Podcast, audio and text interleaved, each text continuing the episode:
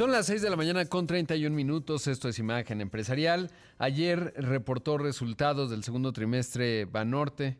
Eh, creció en cartera, por ejemplo, 12%, en utilidades 13.5%. Y por eso me da mucho gusto saludar esta mañana a Marcos Ramírez Miguel, director general del Grupo Financiero Banorte. Marcos, ¿cómo estás? Buenos días. Rodrigo, muy buen día, muy buen día al auditorio de Imagen Empresarial y hay que recordar que es viernes, así es que muy de buenas. Sí, muy, y después de ese reporte trimestral, pues más de buenas, me imagino. Marcos, comenzaría por el principio y es que, que, le digas al público que nos escucha, eh, ¿qué es hoy Banorte en términos del sistema financiero mexicano? ¿En qué, qué lugar ocupa, por ejemplo, por cartera? Eh, ¿Qué significa? ¿Cuál es la dimensión del Grupo Financiero Banorte? Mira, e, e, es, es interesante porque hace 20 años, y perdón porque los que eh, eh, los jóvenes que no se acordarán, este, en los 2000 había 18, eh, 19 bancos y Banorte era el número 17, venía desde hasta abajo. Y ha venido ganando y ganando, ganando terreno. Y ahorita en un ambiente de 50 bancos donde muchos de ellos son extranjeros, son buenísimos estamos consolidados, pero muy fuerte, muy fuerte, como ya el segundo lugar en, en, en casi todas las métricas, ¿no? Porque puedes verlo como cartera, puedes verlo como eh, utilidades, puedes verlo como el pagador de impuestos, puedes verlo como eh, carteras de gobierno, puedes verlo como captación, puedes verlo como mil cosas, y en casi todas, en algunas estamos en primero, pero en la mayoría estamos en segundo. Entonces, un lado recorrido, un largo, largo recorrido, este, donde ya nos posiciona este, pues, como el segundo grupo financiero, el más grande mexicano. Este, por si ves para arriba tenemos un extranjero, si ves por abajo tenemos puros extranjeros. Son muy, muy buenos, este, pero no nos da miedo y ahí estamos compitiendo mano a mano con, este, con ellos. Y por el bien de México, porque es una competencia sana, somos este, más bien una, una rivalidad sana para, pues, para poder hacer nuestra labor social, que es pues eh, el que tiene el dinero que nos lo, que nos lo deje y prestárselo a todo el público para que, para que el país vaya más rápido, ¿no? Claro, sí, sobre todo porque pues México, si lo vemos ya no digamos a escala global, sino a nivel de América Latina, todavía tenemos un reto formidable de inclusión financiera y por eso es que pues es relevante, digamos, que haya competencia, que haya un sistema sano y en ese contexto un jugador clave como son ustedes. Ahora, ¿cómo explicar eh, los resultados? Eh, ¿Qué se ve? La verdad es que ha sido muy sorprendente México en este 2023. Ayer se dan los datos del IGAI experimental de junio, pero el primer trimestre crecimos 3.7% y cuando veo la evolución, obviamente hay mucho talento en, en Banorte, en la captación. Eh, pero veo que ha crecido pues todo prácticamente a doble dígito, el consumo 19%, el crédito hipotecario que es grande 16%, o el automotriz que es más pequeño en volumen, pero creció 33%. ¿Qué, ¿Cómo están viendo al mercado y sobre todo cómo, cómo se explican sus resultados?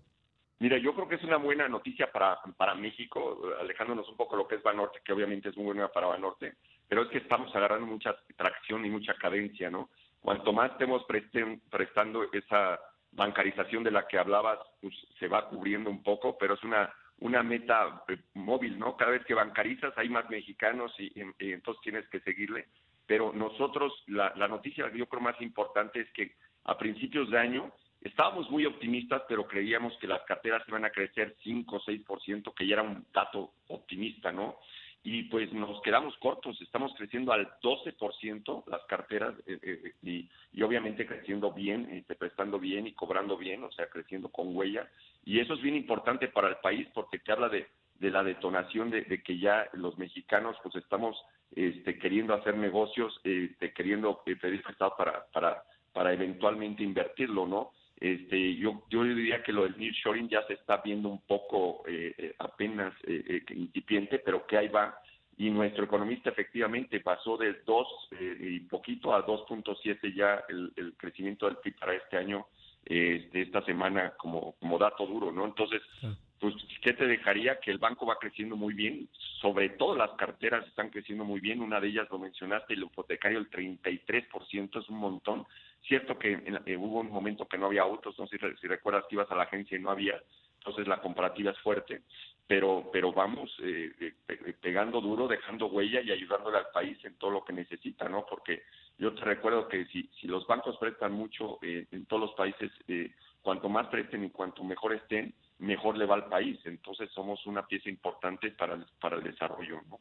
Claro, y la tasa de morosidad bajísima, 1%. Bueno, poquito más de 1%, 1.0. Eh, sí, ya tenemos que tener dos decimales porque venimos en uno desde hace rato, entonces ya les dijera 1.01, luego pasó 1.03 y estamos en 1.05, que es la más sana del sistema y que está están estándares internacionales súper bien. O sea, que eso es lo que te dice, oye, pues sí estamos cobrando y necesitamos seguir prestando, ¿no? Porque no estamos en ningún problema ni metiendo ningún problema a los accionistas, a los inversionistas ni, ni, a las autoridades financieras. Ahora, ¿cómo entender eh, que estamos en un contexto de tasa de referencia récord? Que eso es extraordinario, ¿no? Por un lado están prestando a doble dígito, por otro lado tenemos la tasa más alta de la historia prácticamente en el contexto de la lucha del Banco de México contra la inflación, 11.25%. ¿Cómo, ¿Cómo se dan estos dos componentes? ¿Cómo juegan? Sí, sí parece un choque de trenes, ¿no? Porque lo que hace Banco de México para precisamente combatir la inflación, que de hecho, sea de paso, lo está haciendo muy bien y, más rápido que los otros países, pues es enfriando la economía y levantando las tasas, ¿no? Pero en los sectores importantes y productivos y no de consumo, este, eh, se, se está dando que ya se están anticipando a la eventual, a la eventual baja de tasas. ¿Qué pasa? Que cuando empieza Banco de México a subir las tasas, las empieza a subir, no sé si recordarás, de 25, 25, y ahí va, y ahí va, y ahí va, y ya llegamos al 11 y medio. Yo le llamo que suben en, escalera, van subiendo, y luego bajan en elevador, cuando todo el mundo está esperando en diciembre en que empiecen a bajar, y van a bajar fuertísimo las tasas, ¿no? Entonces, eh, es lo que está esperando nuestro economista, pero también, entonces, ¿qué pasa con los ciclos? La gente se empieza a adelantar, y por eso yo, yo creo que que ya estamos viendo este despegue, ¿no? Si supiéramos que las tasas iban a permanecer arriba este, y que la inflación no estaría controlada, estaríamos ante otro escenario donde te, aseguro que las empresas no estarían pidiendo. Claro. Y, en ese contexto, ¿cómo está comportando el crédito? Porque cuando veo las encuestas, por ejemplo, del Banco de México, pues un 60% de las empresas de todos los tamaños, eh, obviamente las pequeñas ocurre más y medianas, eh, pero se financian con proveedores, ¿no? Y, yo escucho a los bancos y dicen, oye, queremos prestar, pero de repente no nos están pidiendo. Eh, ¿Cómo está en el caso de Banorte este aspecto? Mira, sí, y qué bueno que está el desarrollo de proveedores. Lo que necesitamos entre todos es apoyar al país y nadie está peleado, o sea, eh, hay, hay, hay, cancha para todos. Y, y lo que demuestran estos números es que la banca está presente y estamos, una cosa que hay que decir, dos cosas, es que eh, eh, nos mide una cosa que se llama Basilea 3, que sin entrar en ninguna complejidad, eh, somos en el mundo de los, estamos medidos con las medidas más astringentes para que nunca pase nada, entonces la banca está súper sólida y entonces cuando la banca está muy bien puede prestar mucho mejor, entonces estamos posicionados, pues ya, yo te hablar como toda la banca súper bien para, para poder prestar. Entonces no estamos compitiendo contra nadie, estamos yendo este, con todo lo que hay y hay cancha para todos y te lo dicen los números que acabamos de presentar ayer, ¿no? Claro. Eh, Marcos, debo hacer un corte, pero pediría la bondad de tu tiempo para platicar un poco más, porque es importantísimo, eh, pues el segundo grupo financiero, la visión que tienen, los resultados que reflejan, que obviamente habla mucho de la gestión y el talento de ustedes, pero también obviamente de lo que platicamos, ¿no? Las condiciones del país en este 2023 que han sido más positivas de lo anticipado, en un contexto contraintuitivo términos de alta, de alta tasa de referencia, pero como ya nos lo explicabas, pues van anticipando y ahí quizás explica parte de este buen desempeño. Pero hay otros aspectos, Marcos, sí que te pido la bondad de tu tiempo. Aquí espero, encantado, gracias. Vamos a hacer un corte, esto es Imagen Empresarial. Esta mañana está con nosotros Marcos Ramírez Miguel, el director general de Grupo Financiero Banorte. Volvemos en un momento con más. Son las 6 de la mañana con 45 minutos. Esto es Imagen Empresarial. Esta mañana está con nosotros en entrevista Marcos Ramírez Miguel, director general de Grupo Financiero Banorte. Marcos, eh, ¿y qué hay del tema digital? Sobre todo porque eh, desde que vi el anuncio he querido preguntarte eh, cómo encaja Vinio, es decir, el banco digital de Banorte, sobre todo porque pues el, el banco, digamos, pues ya tiene un esfuerzo digital muy significativo, muy robusto, no se puede entender de otra manera. En México, pues prácticamente ya todos los mexicanos tienen un teléfono celular conectado a Internet. Y en ese contexto, ¿cómo, cómo encaja en el rompecabezas Vinio y, y por qué hacerlo desde una entidad diferenciada del banco? Gracias. Sí, es una super pregunta. Mira, el tema digital yo creo que sí podemos estar todos de acuerdo de, punto de salida, que de alguna manera eh, en, todos los países uno es un poco más adelantado, un poco más atrasado, y en particular en México en algunas geografías un poco unas más adelantadas y otras más atrasadas, y también por demografías, algunas personas que van más adelantadas, otras más atrasadas, pero, pero todos vamos para allá, ¿no? yo creo que es, es un tema de salida donde pues tardará más, tardará menos, pero, pero allá va. Entonces, yo creo que es el futuro de todos que tenemos que estar súper preparados y si alguien obviamente tiene quiere usar alguno de los otros canales, lo puede usar, porque el banco tiene a, los corresponsales, que por, de hecho tenemos 20 mil corresponsales, tenemos los cajeros, que tenemos más de 10 mil cajeros, tenemos las sucursales, que tenemos más de 1.200 sucursales, este, los terminales punto de venta, eh, o sea, podemos usar el, call center, que también lo podemos usar, pero eh, se le da de comer aparte a lo que es la banca digital. Eh, un dato duro es que teníamos 5 millones de clientes, eh, de usuarios ya frecuentes en banca digital y los subimos a 6 millones en tan solo un año, o sea, el 20% de la velocidad a la que va creciendo los, los, internautas que, que usan la banca digital. Y, y lo que nos, eh, nos hemos puesto a pensar, Banorte es una especie de aplanadora donde queremos tener todos los servicios financieros para nuestros clientes. Tenemos la, la pensionadora más grande del país por mucho, tenemos la FORE más grande del país, tenemos este, eh, eh, eh, una aseguradora de las más grandes, tenemos, tenemos casa de bolsa, tenemos arrendadora, tenemos factoring, tenemos todos los servicios digitales, digo, los servicios financieros que hay. Y nos pusimos mucho a pensar qué, viene en banca digital, ¿no? Y hay muchos nuevos bancos que están naciendo digitales, que ellos tienen más barato la, la, y el uso de, de sus bancos lo que le llamamos el, cost to income, ¿no? Todos los bancos normales tenemos un, un cost to income de, de, de, un 35, si eres muy bueno, 40, 45, y estos bancos eh, funcionan mucho más abajo, funcionan con 20. ¿Qué quiere decir? Que ellos, por cada peso que ganan, 20 son centavos de, gasto, ¿no? Y entonces son mucho más eficientes. Y dijimos, nos quedamos con nuestro banco digital dentro del banco digital o competimos con esos nuevos bancos digitales que están naciendo en un mundo enteramente digital. Entonces, eh, para tener todos los servicios y para que el cliente escoja, si un cliente quiere estar dentro de Banorte, su banco digital va a estar, pero si quieren nacer en un banco total nuevo y digital, que, que, que, han nacido varios en el mundo y vienen varios a México, pues ahí también vamos a competirles, ¿no? De hecho, vamos a ser el primero. Ya hay una cola larguísima, eh, bueno, larga, detrás de nosotros eh, que quiere hacer banca digital y que está pidiendo esa esa llamada franquicia, no sé cómo llamarle, estamos aprendiendo porque, porque eh, eh, son muchas autorizaciones y muchas cosas las que estamos viendo y pues ya tenemos a Vineo listo para salir y eh, yo creo que a finales de este año, principios del otro, y depende un poco de la estrategia de marketing que hagamos y con cuántos productos queramos salir, pero va a ser un banco enteramente digital, propiedad de Banorte, pero con otra marca enfocada a otra población ayer estaba hablando con alguien y me dice, para, más jóvenes, y me dice, oye, yo soy eh, grande de edad, y le digo, más jóvenes de, de, de, espíritu, ¿no? Para los que quieren estar en eso.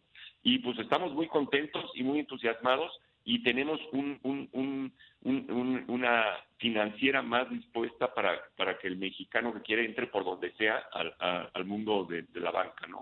Claro, o sea, intuyo y por tu respuesta, Marcos, que digamos dentro de esta aplanadora, como la mencionabas, o sea, este gran grupo financiero que tiene un montón de soluciones desde la FORE, la aseguradora, eh, eh, la banca y que son decisiones diferenciadas, eh, decidieron hacerlo, digamos, con una entidad separada por la agilidad que da, es decir, porque esto que mencionabas, ¿no? El costo de adquisición es más rápido. Eh, estos nuevos bancos, por ejemplo, uno pues ya no tiene que ir a la sucursal, en fin, los procesos son más ágiles, los sistemas son más ágiles. Es en esa lógica y era más complicado hacerlo en el pues en la parte más tradicional en la que mencionabas hace rato, ¿no? De, hace 20 años estaban en la posición 17, ahora en la segunda posición. ¿Está vinculado a ello o es más un... Eh, me llamó la atención por las autorizaciones, ¿no? Porque uno puede sacar una parte digital muy robusta, es un esfuerzo de, mercadotecnia significativo y con eso ya te posicionas en un segmento, en el de espíritu joven. Eh, pero ustedes decidieron hacer toda la entidad y todas las autorizaciones. Sí, sí, fue una decisión eh, que tuvimos que hacer muchos estudios porque tú dices, oye, si ya tienes un banco digital adentro del banco, hasta van a competir, ¿no? Pero pero después la respuesta es, oye, que compitan, porque eh, no, obviamente habrá algunos clientes de Banorte que, que esta nueva entidad pues eh, canibalice, ¿no? Pero de, de lo que se trata es sobre todo ir a ese mercado abierto de todos los jóvenes que quieren, desde, te puedo decir, hasta de otra marca, ¿no? Este, si te fijas en ninguna parte Vineo dice que, que es un banco, ¿no? Está eh, lo que quieren muchos es esa, esa, esa apertura de, de, un banco nuevo donde ellos nacen junto con ese banco, donde nos acompañan y donde todo, todo, todo es digital, toda la experiencia es digital y eh, abren la cuenta desde, desde, el celular y, y la, la, ventaja que sí tiene que en todos los estudios de mercado salió y te, te, te, reconozco es que lo que sí les gusta es que esté Banorte detrás, ¿no? Este, que cuando depositan algo saben dónde está, ¿no? Entonces creemos que hasta salimos con una con una buena ventaja sobre, sobre algunos bancos digitales que, que nacen de cero, ¿no? Claro, y qué interesante lo que mencionas porque esto me habla que están viendo que hay un mercado virgen, ¿eh? es decir, la parte se puede canibalizar una parte, pero seguramente, eh, eh, digamos, hay un espacio importante de, de, llegar a mercados que hasta hoy no han tenido servicios financieros y creo que eso es clave. Además de, de Vineo, ¿qué viene eh, para Banorte en la segunda mitad en términos de inversiones y lo que se ve adelante? Pues en lo que ya de repente por la velocidad que lleva la economía, los sucesos, etcétera, pero eh, pues el siguiente, lo que nos resta de este 2023 y, y el próximo año, ¿cómo se vislumbra? Mira, eh, eh, para nosotros, y lo comentaba ayer el consejo, es hacer las cosas y hacerlas bien, ¿no? No se trata de inventar mucho, pero sí de hacer las cosas cada vez más rápido. Tenemos, les llamamos las fábricas, ¿no? La, fábrica hipotecario, la fábrica automotriz, la fábrica de tarjeta de crédito, la fábrica de crédito en nómina, cada vez tenemos que responder más rápido, cada vez que tenemos que hacerlo con menos papeles, cada vez tenemos que hacer los procesos menos dolorosos. Este, hay muchas cosas que tienen que ver con la legislación, hay muchas cosas que tienen que ver con, con conocer bien a tu cliente y con los buros y esto tampoco es una cosa que apretemos un botón, pero tiene que ser todo rapidísimo y, y indoloro para los clientes.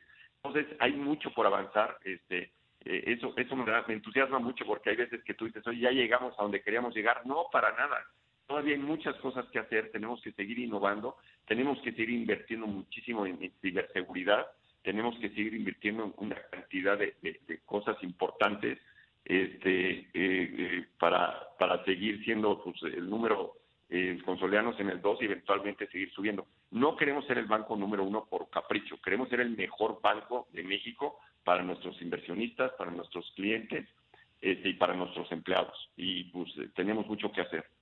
Pues con ese mensaje, Marcos, eh, te agradezco mucho la entrevista, gracias por el tiempo, enhorabuena por los resultados y como siempre siguiendo muy de cerca a Banorte aquí en Imagen Empresarial, que ayer cumplíamos 20 años, así que ahí nos vamos acompañando. Pues muchas gracias, Rodrigo, eh, de verdad está eh, un placer hablar contigo y recordarle al auditorio que es viernes. Un abrazo. Exactamente, es viernes. Ahí escuchamos a Marcos Ramírez Miguel, director general de Grupo Financiero Banorte.